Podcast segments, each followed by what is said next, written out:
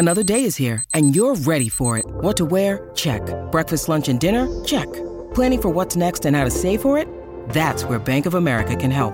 For your financial to-dos, Bank of America has experts ready to help get you closer to your goals. Get started at one of our local financial centers or 24-7 in our mobile banking app. Find a location near you at bankofamerica.com slash talk to us. What would you like the power to do? Mobile banking requires downloading the app and is only available for select devices. Message and data rates may apply. Bank of America and a member FDIC.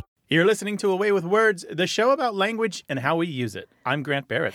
And I'm Martha Barnette. Perhaps you've noticed a trend among some businesses to use an ampersand between two nouns, like crate and barrel. Mm-hmm. Or here in San Diego, we have a couple of wonderful restaurants, Cloak and Petal, and Soda and Swine. I was thinking about this because I had a few laughs yesterday when I stumbled across hipsterbusiness.name which Oh, is no. on the web, and you can just keep hitting refresh, and it will generate all these business names that look perfectly plausible that have ampersands in the middle of two uh, Mm-hmm. two nouns. So like zebra and well, day and bucket, or anger and pearl, or rainstorm and egg. I would go to a place called Rainstorm and Yeah, Egg. what do they sell there? Plumbing supplies? Right. I had a few laughs. It's it's really fun to visit, but that sent me down a rabbit hole of reading about ampersands, and they are so cool. Did you know that it used to be that they were regarded as sort of the 27th letter of the alphabet? I did know that it used, they used to be included on the, like when they were demonstrating scripts, they would often throw them on the ends, right? Yeah. yeah. Or you can find books from the 19th century, kids' school books, you know, where they have all the 26 letters written mm-hmm. out. And then the last thing on there that the kids would memorize was that little symbol at the very end. It was sort of more or less the 27th letter. Then I was thinking, well, why is it called an ampersand? Ah. And that's really cool too. We're talking about that squiggly symbol that looks sort of like a treble clef, right? Right. And it was pronounced um, and, but when the kids were reciting their ABCs, they would conclude with the words and, per se, and. That is, per se meaning by itself from mm-hmm. Latin. So, and per se, and. And that eventually became shortened to ampersand. How about that? Because also, when they were reciting the alphabet and they were reciting letters that could also be words, Right. like A or I, mm-hmm. then they would say A per se A, meaning A itself, the letter itself. Gotcha. So, and per se and became ampersand. about How cool is That's that? That's very cool, yeah. but it's got a long history, uh, many centuries in the language, Yeah. right? And you're reminding me when I was in the second grade, somehow I had learned to use a plus sign instead of and, and I was told not to do it. I'd learned it from my father because Mm. My father did that. Uh huh. So it was just weird habit I picked up when I was in the 2nd Uh-huh. grade, and and I just I, I still feel the sting of being told not to use the plus sign for Oh. and. oh wow! Now was was it a plus sign per se, or did it have that little Uh, where, between the where two? the pencil or pen never quite leaves Yeah. the paper. I think it's probably was more like that. Yeah. Yeah, I, yeah. Now you're making me remember that that moment when you when you learn that that's a thing. that That's a you can thing, yeah. that adults do. Well, then you overuse it because you're a kid. Kids, Right. kids don't have control. and and and and. We'd love to talk to you about anything related to language how you write it, how you say it, how you read it, where it is, who says it, and why. 877 929 9673. Email words at waywordradio.org. Hi there. You have a way with words. Hi, Martha. This is Heather from Sacramento. Well, hello, Heather. What's going on? Yes, I'm calling about a phrase that my husband uses and that my mother has heard of, but that I didn't grow up using. So I have a three part question about this phrase. Um, first, the phrase is loaded for bear. And I suspect it's regional because my husband is from New York. My mother's from the Midwest, but I was raised in California. Even though I collect idioms, I don't remember using this or hearing it when I grew up. My real question, my more core question, is about its origin and its meaning because I did a little bit of research and just came up with more questions than answers. Hmm. And w- That's, that's the internet in a nutshell. More Right, questions exactly. than welcome to our world. Hi, Grant. We are happy to be your arbiter on this. So, Heather, what's your Great. sense of the meaning of that phrase, loaded for bear? So that's interesting because my husband uses it in the sense of geared up, raring to go, totally overprepared. So he can use it in kind of a more positive way as well as a negative way. Like you could go into a meeting with lawyers loaded for bear, but mm-hmm. you could mm-hmm. also go on a hike loaded for bear if you were like had all your gear ready to go. Mm-hmm. Um, but when I asked my mother about it, she um, she's from Chicago and she understood it to mean more of a belligerent, um, negative mm-hmm. connotation. Like you wouldn't you wouldn't talk about going for a hike loaded for bear, but you would definitely talk about going into a fight loaded for bear. Mm-hmm. so mm-hmm. um, that was interesting. Um, my husband also insisted that he he thought of it as being loaded with like guns and ammunition to shoot bears, and that's where he thinks it comes from. Mm-hmm. And he, listening to your show so often, I know that etymology and origins can be a little bit more complex than the most obvious Boy, um, reading. So, so I looked online and I couldn't find anything satisfying. And my husband came back and he looked online and he said, "Well, I went to the Urban Dictionary and it, and it bears me out." and the great part about this is that my kids were in the car; they're 11 and 14, and they both just jumped on him. They were like, "You can't cite the Urban Dictionary. That's like citing the Onion for news. oh, I mean, the Urban Dictionary has its uses, but it is not your go-to source for like true answers. That's right. Yeah. So we we didn't get any farther than that, but I'm not satisfied. All right, we can we can knock this out pretty quick. Uh, like so many other words in English or so many other expressions in English, there's more than one meaning. So it's very right. easy for loaded for bear to mean all of these things. In general, loaded for bear means very prepared. But the question is, what are you very prepared for? Are you very mm-hmm. prepared for an angry animal? Are you very prepared for just a regular old neutral situation? Are you very prepared for life? So um, to that. The other thing is there's one meaning you haven't mentioned, which is worth throwing out there because it's still in use for some people. Loaded for bear hmm. can also mean intoxicated. You're fully you've, oh. you've had a lot to drink, and but oh, again, loaded. but again, the idea loaded. there perhaps is in some cases the idea is you're loaded for bear, meaning you, you you're intoxicated, you're drunk, and you're belligerent. Huh and you're willing to fight. Wow. You're ready mm. to hmm. fight. The slightest provocation, and you're going to lash out. So there's loaded like yeah. being having your gun loaded, and loaded like being drunk loaded. Yeah, that's a that's yeah. Etymolo- it's an etymological coincidence, kind of, but um, yes, more mm. or less here. The other one is, and the poker players are all waiting for this. It can also mean having a very good hand. But again, you're very prepared oh. for something. You're very prepared to take the pot, maybe. So all of these, okay. in some way, mean very prepared for a thing all of these meanings I'm willing to accept. Everything that you said that your husband or whoever says thinks it means that's mm-hmm. totally fine. And it's not regional. It's just old fashioned. So it's got little okay. pockets of use here and there around the country.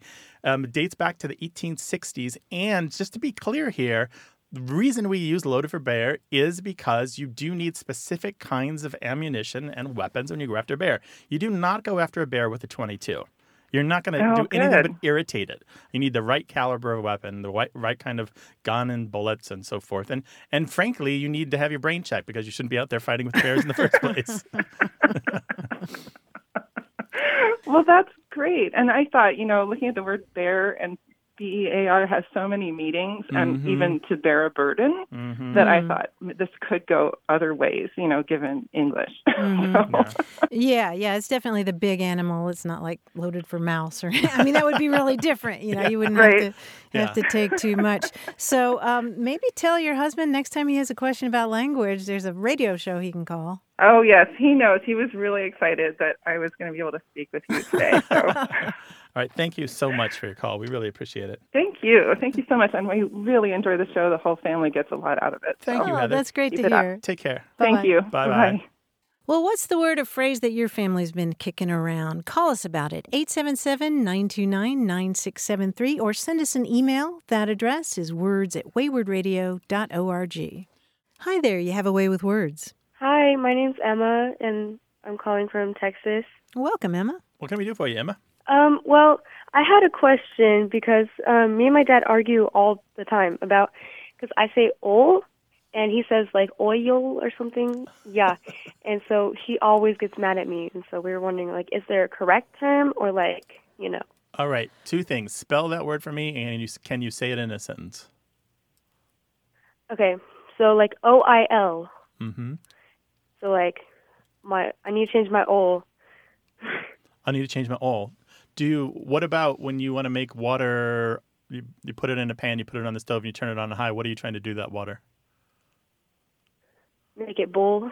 You say you say you say bowl bowl. Yes. Okay. Bowl. Okay. And the um, the long, very thin, micro thin sheet of metal that we have in the kitchen that we wrap leftovers in. It's made out of aluminum. It's aluminum. Full Okay. And that thing in the bathroom that starts with a T? toilet. Toilet. Okay. Okay. All right. These are all we're just trying to get and see if this this phonetic thing that's happening with you is consistent, and it looks like it is. And so your father, I love the way you describe that. He says oil or whatever. and where is he from?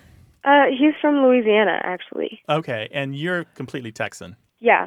That, that was kind of a question, but I'm just based on your pronunciations. I'm I'm saying you're probably completely Texan, and so your argument is that you don't sound like your father. Yeah. No, I don't. Why does he expect that? I don't know. Do you agree with him on everything else?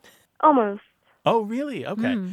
What I'm getting at here is Yep. people tend to sound more like their peer group than they do their parents, particularly when it comes to the sounds of words, not necessarily the vocabulary, although some of that.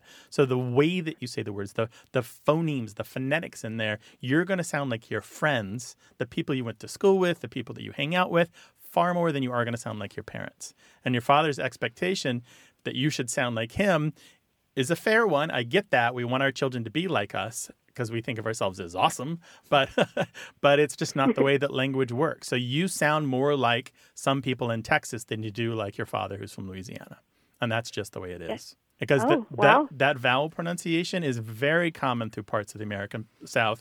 And as a matter of fact, if you look up the word oil in a dialect dictionary, there's one dialect dictionary that has eight different pronunciations of the word oil, O I L and and they're all kind of depend on where you are, what what part of American culture you, you grew up with. So I just would like to encourage you to tell your father that. Um, You've got seven other people he needs to meet who don't say oil like he does either. what are you going to do? You and go back and tell your dad. I'm gonna say in your face. That'll be nice. That'll go over well. yeah. He always tells me to cite my sources. I'll be like, okay, my sources is your favorite talk show. Yeah. Here we go. Here we go. I'm going to give you a book that he can look up, although it's maybe it's in the library. It's called The Linguistic Atlas of Gulf States. It's abbreviated as Okay. LAGS, The Linguistic Atlas of Gulf States. That's the book I was Okay. referring to that has eight different recorded pronunciations across the Gulf region for the word oil. Okay. And I'm not just so talking cool. one person said. I'm saying they got they've got data. Yeah, cool. Because he's a very statistical person. Well, it sounds like our kind of guy, and he, even if he even if he's wrong this once. And you're our kind of gal, Emma. We appreciate your calling. Okay, thank you. All right, take All care right, of yourself. Call tell your again sometime. hi. All right, yeah. Bye bye bye. Well, we'd love to hear your linguistic questions, so call us 877 929 9673 or send it to us in email. The address is words at waywordradio.org.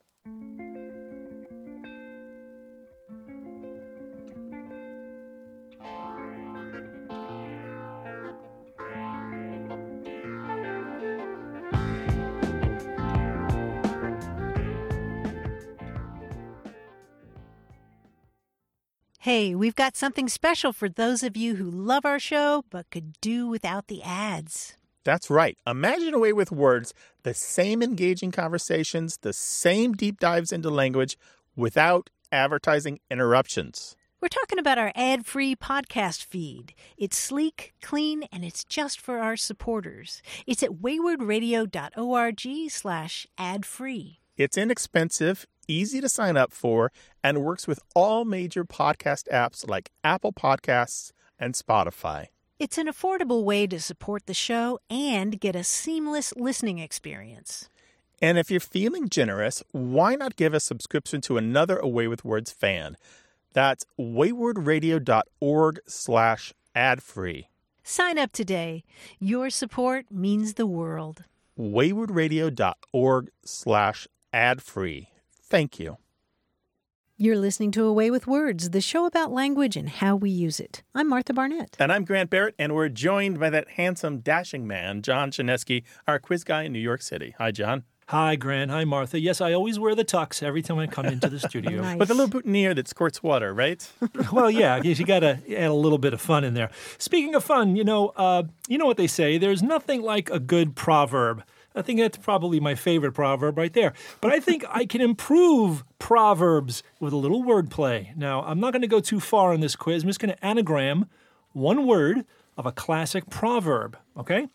For example, and I'm going to give you an, uh, a description of a scene that can be uh, illustrated with this proverb. For example, if I stated, I had a friend who owned a string of pottery franchises, but the whole enterprise came to nothing when one of his ovens fell apart that would illustrate the proverb a chain is only as strong as its weakest kiln. Link. Link, yeah. Okay. Link, that's right. Link and kiln, those are anagrams. Here we go. Here's the first one. A tardy lawyer I knew ran through the courthouse and finally burst into the courtroom and blindly yelled, Not guilty, Your Honor! only to realize he was in the wrong courtroom. Let that be a lesson to any future lawyers. Look before You appeal. Plea. plead. Before you plea. Martha's got it. She look it, yeah. before you plea, yes, as opposed to look before you leap. Speaking of dairy, typical family drama. My son takes the last pint out of the fridge for himself. When I make him pour half into a cup for his sister, he gets upset and weepy about it. So I tells him, I tells him, don't cry. Over s- split milk. Yes, don't cry over split milk. Very good. I was skateboarding the other day with uh, Zeus and Poseidon. They wanted me to show them how to do a front side ollie and a backside tail slide. And I said, you know what? You can't teach. An old god new tricks. That's right. Can't do it. Oh, Dog is correct, right? Now, I'm trying this new exercise theory where you just think about working out and it's supposed to help you get in shape. What I didn't count on is how horrible it is to imagine yourself hot and wet. You know what they say a mind is a. terrible thing to sweat. That's it. Yes, very good. Here's the story of the unpopular astronaut. Nobody liked him until he left on a trip to Mars, and suddenly the entire world liked him so much more. I guess it's true that Absence makes the uh, heart. Let's see. Earth. Earth. Yeah. the, gr- the Earth grow fonder. Yeah. That's it. Absence makes the earth grow fonder. Now, when I was on vacation in Aruba, my so called friends played a trick on me. They told me I had to scuba down to some coral to find my sandwiches. I'm so dumb. I should have known that. There's no such thing as a reef lunch. That's it. There's no such thing as a reef lunch. Boy. Now, uh, s- soccer's Lionel Messi, the forward and captain of the football clubs Barcelona and uh, Argentina, uh, the Argentinian national team, lives in a beautiful mansion. However, no matter where he is, he never feels truly comfortable unless he's got his football footwear on. That's why they say a man's home. Is his castle His cleats. his cleats? Yeah. That's it. A man's home is his cleats. Nice work, you guys. John, this was fantastic. Thank you for a really hard puzzle. Ah, my pleasure, guys. Thank you. If you'd like to talk with us about any aspect of language whatsoever, and that includes slang and grammar and word origins and the things you say at work, give us a call. 877 929 9673 or send us an email. That address is words at waywordradio.org. Hello, you have a way with words. Hi, Martha. Hi, Grant. Hey Hi. there. Who's this? Uh, this is Jarrell, and I'm calling from San Antonio, Texas. Hi, Jarrell. Welcome to the show. Hi. So, about a month ago, I was listening to a political talk show on the radio, and there was a conversation between the interviewer and the guest, and they were talking about immigration. And the guest said, Well, immigration is important in this country, but we can't just let people in helter skelter. And I was caught off guard. I'm like, Helter skelter? What does that mean? and I thought, well, it probably means willy nilly. And then I'm like, wait, wait, wait, what does that mean? So, so that's why I'm calling you guys. And you're wondering why we have all these rhyming compounds in English, I guess. Yes, and like the history of it, where does it come from, and what parts of the country use it? Well, let's focus on helter skelter, shall we? Yeah. Okay, because we don't want to do this higgledy piggledy. Hel- hel- helter skelter is just standard English. It's there's no regionality to it whatsoever. Dates to around the fi- the 1500s, late 1500s. Origin mostly unknown. There's one dictionary that has a theory that perhaps it's from a Middle English word that means to hasten or to to hurry, but we don't have any evidence of that. Uh, these double expressions, though, are really worth looking into. These rhyming expressions. Um, sometimes they're called rhyming jingles or reduplicatives or rhyming reduplicatives or flip flop words or echo words. We'll just call them reduplicatives because that's the most boring one on the list. um, but there, there are three kinds of these in English, and this one falls into the third kind. The first kind is the one where both syllables rhyme. So choo choo, right? Exactly the same in both syllables. Or doo doo. They're exactly the same. The second kind is where there's something called an ablaut or an ablaut, A B L A U T. This is with a vowel change. So clip clop or chit chat are wishy washy. They're exactly the same, except the second vowel is different. The helter skelter kind is the third kind. This is where there's a rhyme, but the initial sound is different. So, besides helter skelter, there's things like super duper, which is one of my favorites, lovey dovey or hurly burly, and there's a ton of these. I have a list somewhere of, of hundreds of these. Well, yeah, one of my favorites is Boris Norris. Bor, what's that? I don't know that one. Yeah, you can find it in 19th century dialect dictionaries. It means careless or reckless, sort of like helter skelter, and it Mm-hmm. may come from Anglo Saxon terms that mean without safety or Nice. security. Boris Norris. So, Jarrell, the key is in almost in the in the helter skelter category, if we can call it that. And that third category is you can't read too much into any part of it because typically it's a nonsense phrase at this point. It has a meaning, but it can't easily be broken down etymologically. That second rhyming part often is just fabricated for the rhyme. Fabricated is that real basic kind of wordplay that people like to do in, in English and every other language, where we play with languages. That's what English speakers do. That's what all language speakers do. So, um, that's the short version of it. That's the very short version of why we do that. And there's a ton of these. If you want to Google reduplication or rhyming reduplication, you'll come up with many, many, many word lists on the internet. Uh, and in, in in this instance, Helter Skelter, he was using it in a way of um, like unmonitored. Like we can't let people in Helter Skelter. I'm guessing that means unmonitored. What do you guys think? Um, typically, it just means in a haphazard way or in a disor- disorganized way or even just hurriedly in a way that means you're not being careful. It's not just fast, but fast and likely to make mistakes. Oh, with wild abandon. with wild abandon. That's a good, that's a pretty good synonym, yeah.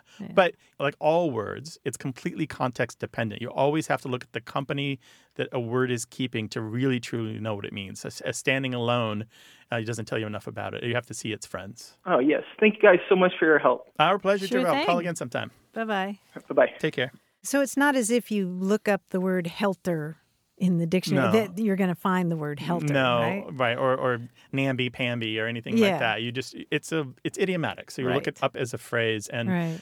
don't try to read too much into the individual parts of it. Right. Like willy nilly. It's not about Willy and it's not about nilly. it's about willy nilly. Yeah, it's about willy nilly. And it's about time you called us. 877 929 9673 or send us an email. That address is words at waywordradio.org or hit us up on Twitter at wayword.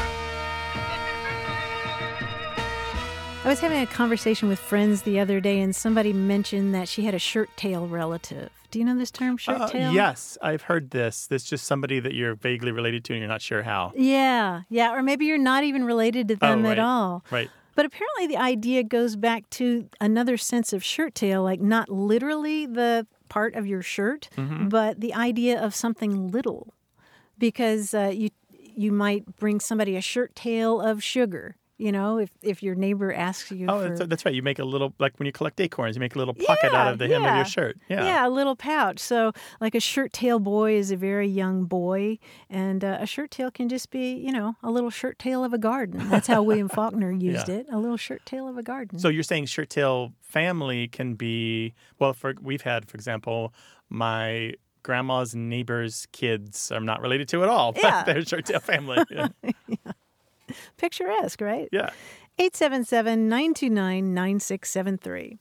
Hello, you have a way with words. Well, hi. This is Tara calling Hello, Tara. from Westby, Wisconsin. Welcome to the show. Hi, Tara. What's up? My question for you today is I have a word that has been in my family since I can remember, but it's only in my family.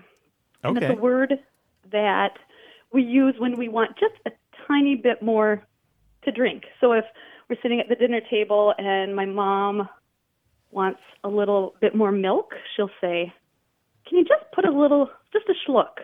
And that just means like a just a a sip or not a full glass, not even a half glass. It's just a schluck. Mm-hmm. And I have a feeling, seeking uh, a little suspicion that it probably has some German roots, but I've I've never heard it said in any other in any other family um, except ours. Terry, your instincts are good about uh, relating it to German because the, the German word for to swallow is schlucken. Ah. And a schluck is a swallow. So if your if your mom's asking for just a little schluck of something, she wants just a little swallow of it. And That's uh, exactly it. yeah, Yeah. yep. A lot of people use it, especially in your area. Really? Yeah, yeah. I, I really, and it was so funny because it's it's my aunt's family also uses it, and I was just with one of my cousins recently, and you know I said you know just a schluck, and she said our family's the only family that says this. Again, she she brought it up to me and said "Where- nobody else I know has ever said that, and people look funny at me when I when I say it, and so I haven't heard anybody else use it, but it's one we use often. Oh yeah, yeah, and it's it's often spelled in English. It's often spelled S H L O O K. In German, it's S C H L U C K. Um, there, there's an expression. I was so scared, I nearly schlucked my Adam's apple. Oh. Which is pretty scared. you almost swallowed your Adam's apple. Right? Oh no. Oh, that's funny. Yeah, it's funny. My grandmother is she's German, so that would make sense. Yeah. That There you go. because I asked I asked my mom. I said, "Where where did you?" He-? Because it's always my mom. It's never my dad that would say it. It was Uh-huh. always my mom. Uh huh. Well, thanks so well, much for sharing your family word. Yeah. Well, I appreciate it. I, it's it's fun to fun to hear that. All righty. Well, we're glad you called. Bye bye. Bye bye. Remnants of history everywhere we walk. Yep. everywhere we go. It's interesting. There's the family split there, but that's often how it is. That doesn't. Sure. There's no meaning necessarily Yeah. that the mother says it and the father doesn't. Yeah. Yeah. Schluck. I like that. Oh, schluck in my juice. 877 929 9673. Hi, you have a way with words. Hi, this is Jonathan. Hi, Jonathan. Welcome to the show. Where are you calling from? I'm from Fall River, Wisconsin. All right. Well, what can we do for you, Jonathan? In 2001 2002, I was a student missionary for a year in Zambia, Africa. And while I was there, I met a lot of people who had the name Bornface. And the explanation given to me by the local people was that they were all born face up. Of course, that's like a lot of people who are born face up. So both girls and boys can have this name, and there were quite a few of them in Zambia at the time. Now I'm a pastor in Wisconsin, and one of my church members is from Zambia, and he said that his name is the same, but he really clearly says that his name is Bondface Hmm. as opposed to Bornface. hmm And so all those other names that you were hearing when you were in Zambia in 2000, 2001, it, they were clearly pronouncing that R, right? Yeah, and giving this explanation. Right. Yes. And they were all English speakers. Well, multilingual. English is a second language, you know, I- or it, it's a British colony, you Right. know, as North and South Rhodesia were, but Former British, yeah. yeah, so you know, the language of trade. Usually, their first language is their um, tribal language that Mhm. they learned growing up. Right. And then the, the English is the one you the, you work in and go to school with, right? Right. Yeah. So they're both correct. Really, you're just hearing that lack of R, which is common to the British, former British Empire. Um, the interesting thing to me is I wonder if you, as an American, were hearing the R in Bornface, or they were over articulating so that you could hear it, or that you were just encountering people who had more experience with American English rather than British English. But I could see either one of those taking place there. I mean, there's a lot of missionary presence in Zambia, right? Yeah. Yeah. Uh-huh. So that you might si- simply just be hearing people with um, their English was re- reinforced in different ways by two different English speaking cultures, American or British. But I want to talk about the larger question, which people might be thinking right now, which is why would somebody name their child after the position of the birth? Do you have an answer for that? I, I have I have no clue, and it kind of struck me as funny because, you know, that's like probably one third of the population or more. So you know, everyone could have this name, kind of. It might be more than that. So I've done a little reading on the subject, and there's an author named Askhari Johnson Hodari who's got a book called the African Book of Names. It's it's good. It's basically a name book. You pick names out for your kids with some explanation. But one of these things that he says, what I really found significant, um, is that throughout sub-Saharan Africa, names tend to explain the circumstances exactly as they were at the time of a birth. So it might be born at the time of a wedding, born during a time of grief, born during a conflict with another group, born after the father has died. Um, and sometimes the names can reflect the birth itself, being born as a twin, coming too soon after the last birth, or being a breech birth, or being born face downward. So huh. all of these, and they're they're different, and this happens in Nigeria and Ghana and um, and other places in sub-Saharan Africa. So there's a lot of names in the tribal or regional languages that literally mean these things, like born face downward or a second twin, or um, um, and sometimes children get a new not quite a name, but more like an honorific after another child is born, and they're now the older child, and they'll get a new name. So anyway, it's not a, something that we do in the naming culture of the West. Our names tend to be more abstract and less specific and less reflective of the actual literal circumstances of birth. Yeah, I love that these are names that tell a story. So one thing that struck me as quite funny when I was in Zambia was that people often name their children after whoever happens to be in the newspaper that day. oh. yeah, yeah. so you get a lot of people named after like famous Americans or world leaders from Europe or mm-hmm. you know different things like this. Yeah, it's it's true. I, I've seen news stories. Occasionally, I'll browse the African news just to see what's happening in the world. And there, there's all these um, Bill Clintons who now have grandkids. I, I, love right. it. I love it. It's very fan- it's fantastic. Um, in any case, there's more to be learned about this if you want to look up African naming traditions. Really interesting stuff here. They go a different direction. It's a, their own thing. And to us, it might seem odd at first, but it starts to make a lot of sense when you think about it. So that book was the African Book of Names by Askhari Johnson Hodari, and I highly recommend that as a place to start. Thank you very much. Thank you Jonathan, for your call. Thanks for calling. Call us again sometime, Jonathan. Take care now. Bye. Bye.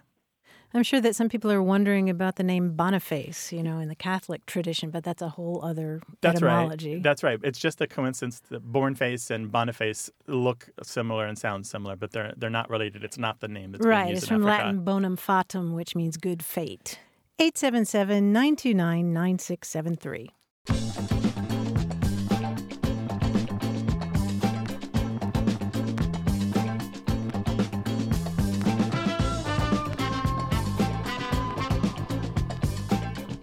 Here's a word that I'll think you'd like if you don't know it already, Grant wonderclout.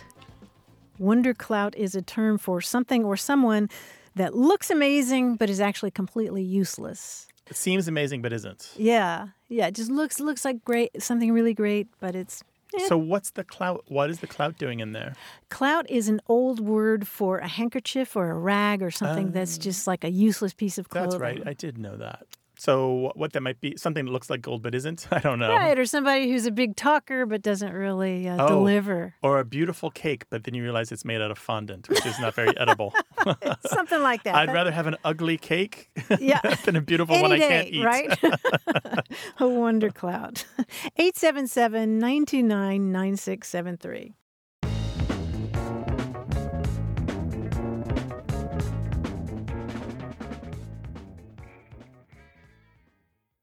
Got a minute? We need your help. Head over to gum.fm slash words and share your thoughts in our quick survey.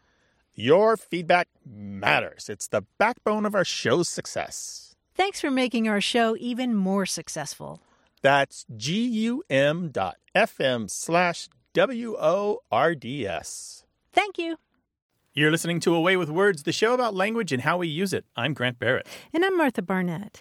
You remember our conversation about thin places, those spots in the world where the walls of reality mm-hmm. seem to just sort of grow thin and you can almost feel another dimension on the other side mm-hmm. of it? Um, that prompted a whole lot of responses from our listeners. On our Facebook group, Roger Perro wrote, I never heard the term thin places before the segment this week. I live in Ireland, and I was actually walking my dog in one of my thin places along the canal in our town when I heard you use the term. At my turnaround point, there's an old abandoned cottage overgrown with greenery. It's that kind of mystical spot where I can almost feel the presence of the last people to walk out the door and leave it empty. I wonder about the whys and hows and where they went. On certain hazy, misty mornings, I almost feel like looking over my shoulder to see who is there. And on our Facebook group, he posted this beautiful photo of that very canal with an old stone bridge and all this uh, greenery and Mm-hmm. trees. And he said there's a 120 year old photo of the same area taken from the same angle. A man and boy are fishing, and I can feel at times like somehow they're still there. This place is so thin, in fact, that one particularly foggy morning I could hear the church bells, and my imagination nearly convinced me that when the fog cleared and the church bells stopped, it would be 200 years ago. Thanks so much for identifying that strange feeling. Wow. Isn't that cool? That's exactly exemplifies the term thin places. Yes, yes. And we got an email from Johanna Polsenberg, who lives in Stannard, Vermont. And she wrote In 2014, I was in Glasgow, Scotland for a conference and stole away for about 36 hours to drive up to the Isle of Skye.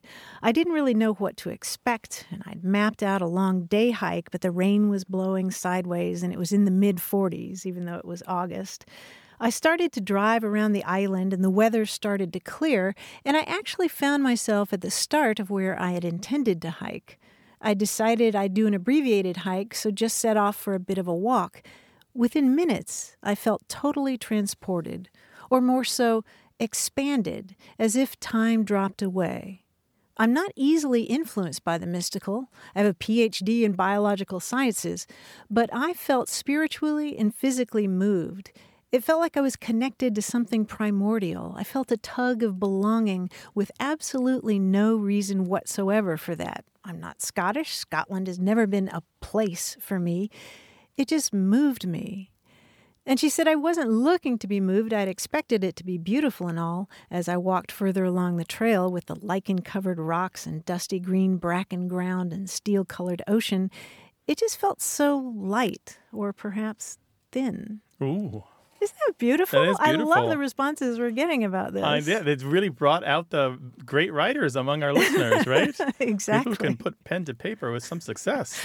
nice. They must enjoy shows about words, They right? must have a way with, With, um, uh, pens, typewriters, keyboards. We still welcome your thoughts on the thin places of the world or the thin places in your reading and the things you come across where something happens for you, where you're transported to another time and dimension, and maybe it's something the author didn't intend. That counts too.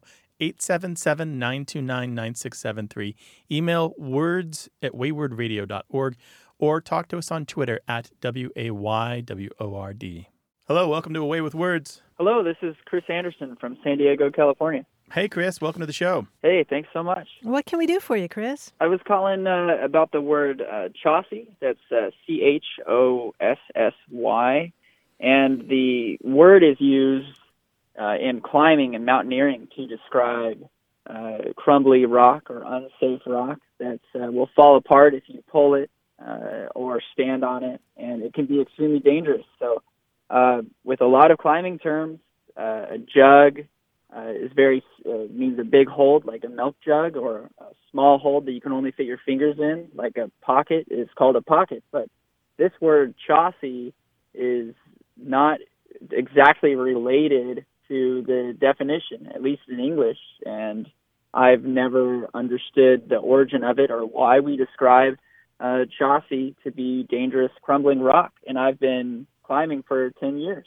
And this is widespread throughout the climbing community. That's correct. Okay. Yeah, if you say that rock is Chossy or it's a Choss pile, uh, that just means it's really bad rock and you shouldn't be climbing there. Probably one of the worst place I've climbed is, uh, and scariest climb I've done is in Temple Crag in the Sierra Nevadas.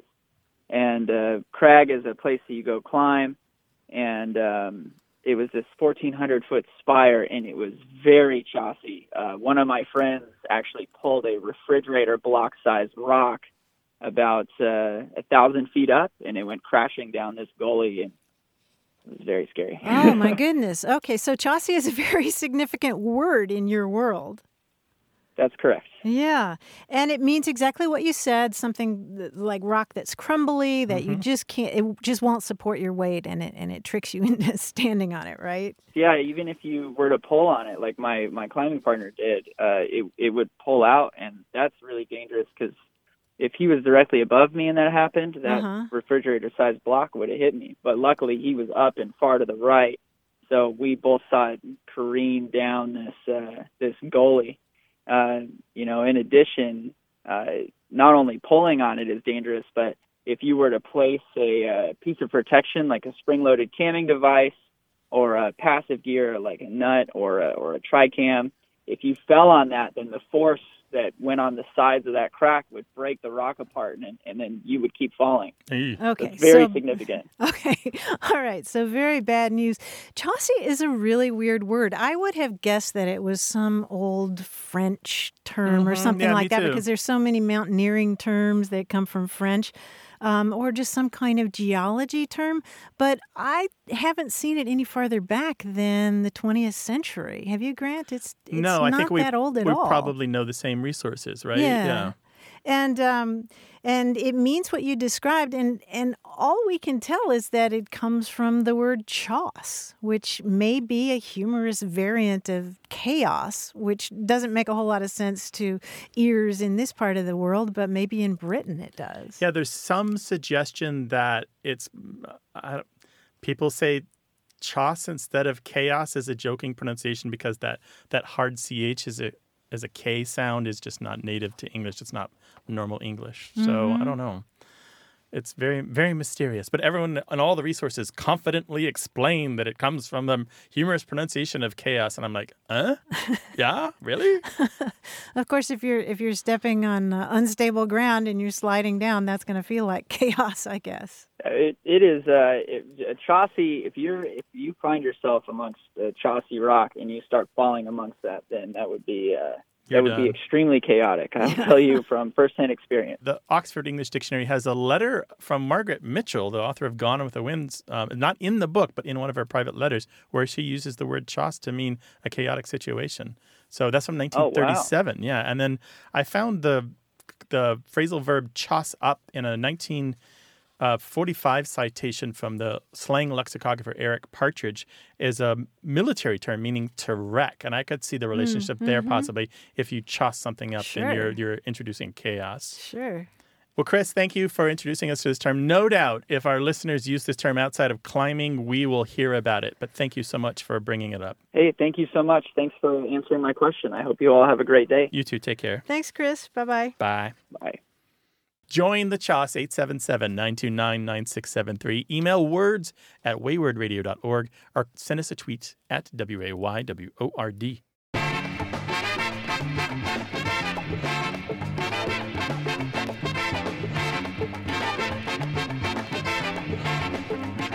We're still hearing from those of you who have written pangrams, that is, sentences that use every single letter of the alphabet, and the shorter the better. We heard from David Drayle here in California, who wrote, How skillfully my acupuncturist jabs a needle into quivering flesh, exacting a zing. Oh, nice. yeah. That's just 13 words, 72 letters. And I was listening for the Z, and there it was at the end. That's the, the Right Z the and end, X right? and the Q. Where are they going to be? Will they happen? 877-929-9673 or email us your pangrams words at waywordradio.org. Hello, you have a way with words. Hi, my name is Amanda, and I'm calling from Indianapolis. Hi, And Amanda. I had a question about the phrase counting coup. Counting coup. Counting coup. What's on your mind? Um, so there's a little bit of context to when I heard this story. So my mom said it. She's from southern Indiana, and a few years back we were on a trip to Spain, and we were at the Alhambra. Um, and we were waiting in the courtyard, ready to go into the palace.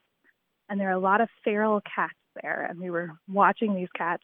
And one of the tourists had a little tiny chihuahua, and one of the feral cats, who was bigger than the dog, ran up to him, stuck out his paw, smacked the chihuahua on the behind, and ran away. And my mom said the cat was counting coup on the dog. Yeah. And what did she have to say about it? She said it was like the cat wasn't trying to like hurt the dog or anything, wasn't trying to just I don't know, maybe get like a point in, um, kind of like one up the dog, like show him who's boss.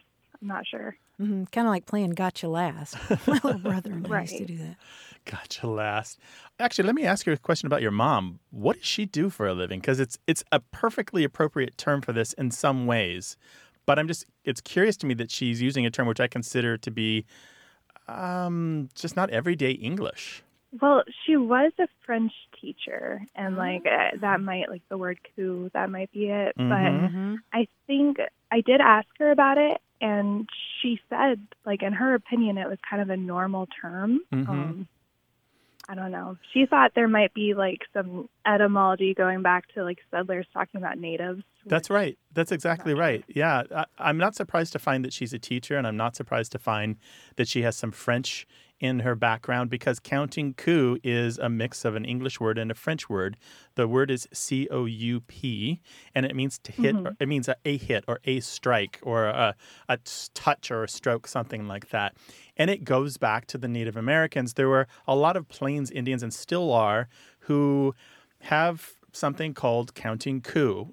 Um, this was a term first described in the European languages in French uh, way back in the 1700s.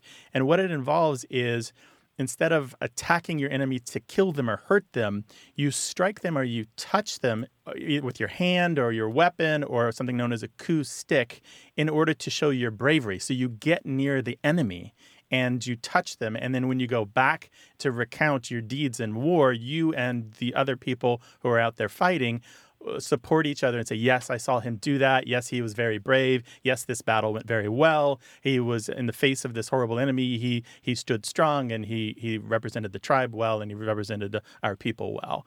And so coup is a is and was a very important idea of um, of strength and masculinity and the warrior spirit and that sort of thing. If you Google counting coup plus Native American, you'll come across tons of really fantastic books that talk about this um, talk about how how foreign it was to the Europeans, how the Europeans really didn't understand why wouldn't you just kill them? Why wouldn't you just go after them with your weapon, your gun?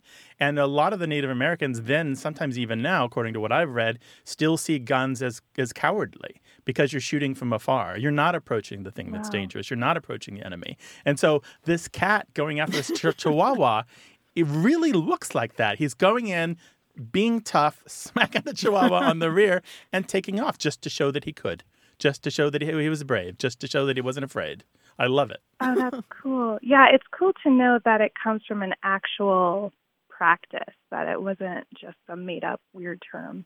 Yeah, I'm no Very I'm no expert on this at all, and what you're hearing from me is kind of um, a layperson's understanding of, of of coup and counting coup and the recounting of deeds of war um, after the war is over, the battle is over. But I highly encourage you and everyone listening to to Google counting coups. It's C O U P. It seems so strange now. We think of all battles as completely vanquishing the other enemy, completely overwhelming them, and killing them or uh, that sort of thing. And it, it didn't always have to be like that, at least as far as some of the Plains Indians were concerned. Wow. Okay. Well, thank you so much for teaching me about that. I hadn't known. Yeah, Um, that's- I just thought it was a weird expression, and I'm glad to know that there's some substance behind it. Call us again sometime, all right? All right. Thank you. Thanks, Bye-bye. Amanda. Bye bye. Bye. Yeah, so the first use that I find of this in print is from 1742 in French. Hmm. Uh, Yeah, I'd be curious what the Native American term is and, and how they talk about that. I think it would depend on the language being spoken. I Mhm. do know that the stuff that I've read when I worked at an anthropology museum about this subject Mm. had they do use the English slash French term for this. Uh, unfortunately, for a lot of Native Americans, English is their day to day language, and so they do use the English term for this. So not all the languages have been well preserved and are in continuous daily use, Mhm. although some are, which is wonderful. Call us with your language question 877 929 9673. Hello, you have a way with words. Hello, this is Mary. Hi, Mary. Where are you calling from? I'm calling from central New York near Cooperstown. Oh, nice. Welcome to the show. Well, the word that I am so curious about is pizey. Unfortunately, when I was little, it was used to describe my behavior Oh, no. eh, by my mother, or if another little person in our neighborhood was acting up or acting whiny or whatever, she'd say, Don't be pizey. So I was just curious. Well, Pizey is not that common a word, P I Z Y, but you do see it in the old um, dialect dictionaries of, of, of England. Um, no kidding. Yeah, particularly the northern and western parts of, of England. And it's a term that means peevish or irritable. No kidding. Mary, do you use the word now, Pizey, with other people? I do not. I do not. Although, although I will say it gets used with my cats and kittens because I I don't have children, so it it's not just made up out of my mind. It's not. If it's the same word, it's not. It, it seems to be exactly the same. It Mhm. is strange to hear it come out of an American's mouth after all these years because it is not widespread, but here it is. And maybe we'll get calls confirming that other people use it still. Well, Mary, thank you for calling us. If anything else from your childhood pops up and you need an answer, give us another call, will you? This is exciting. Thank you guys so much. This has been great fun. Take care. All right, take care. Bye bye. Okay, bye bye now. There's no etymology given in the English dialect dictionary, but one thing that occurred to me is there is the pronunciation of poison as Mm, yeah. as pison. I was thinking and I was that. just wondering if that was an even Uh-huh. more abbreviated form having to do Mhm. because did you see that entry about pies as a kind of a swear almost? Mhm, yeah, Where it's something like you might say like, "Well, a pie's upon him," right? or "Pies upon him," Right. And, and I'm wondering if poison Right. on him is, is what that Mhm. means. Yeah, poison or pox or pest. All Something of those like have that, been yeah. proposed for that. But Mhm. yeah, my dad used to talk about pies and taking Pison. pies. Yeah. 877 929 9673.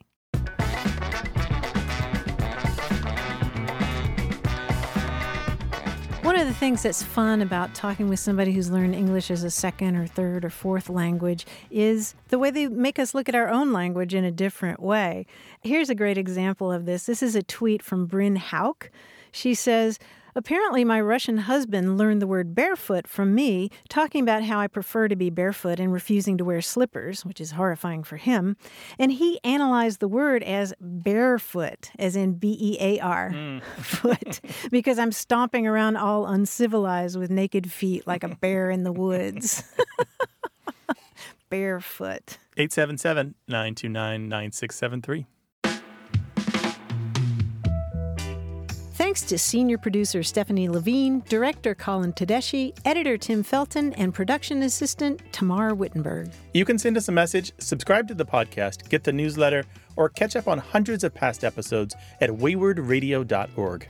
Our toll free line is always open in the U.S. and Canada, 877 929 9673. Or send us your thoughts to words at waywordradio.org. A Way with Words is an independent production of Wayword Inc., a nonprofit supported by listeners and organizations who are changing the way the world talks about language. We're coming to you from the Recording Arts Center at Studio West in San Diego, California. Thanks for listening. I'm Grant Barrett. And I'm Martha Barnette. Until next time, goodbye. Bye.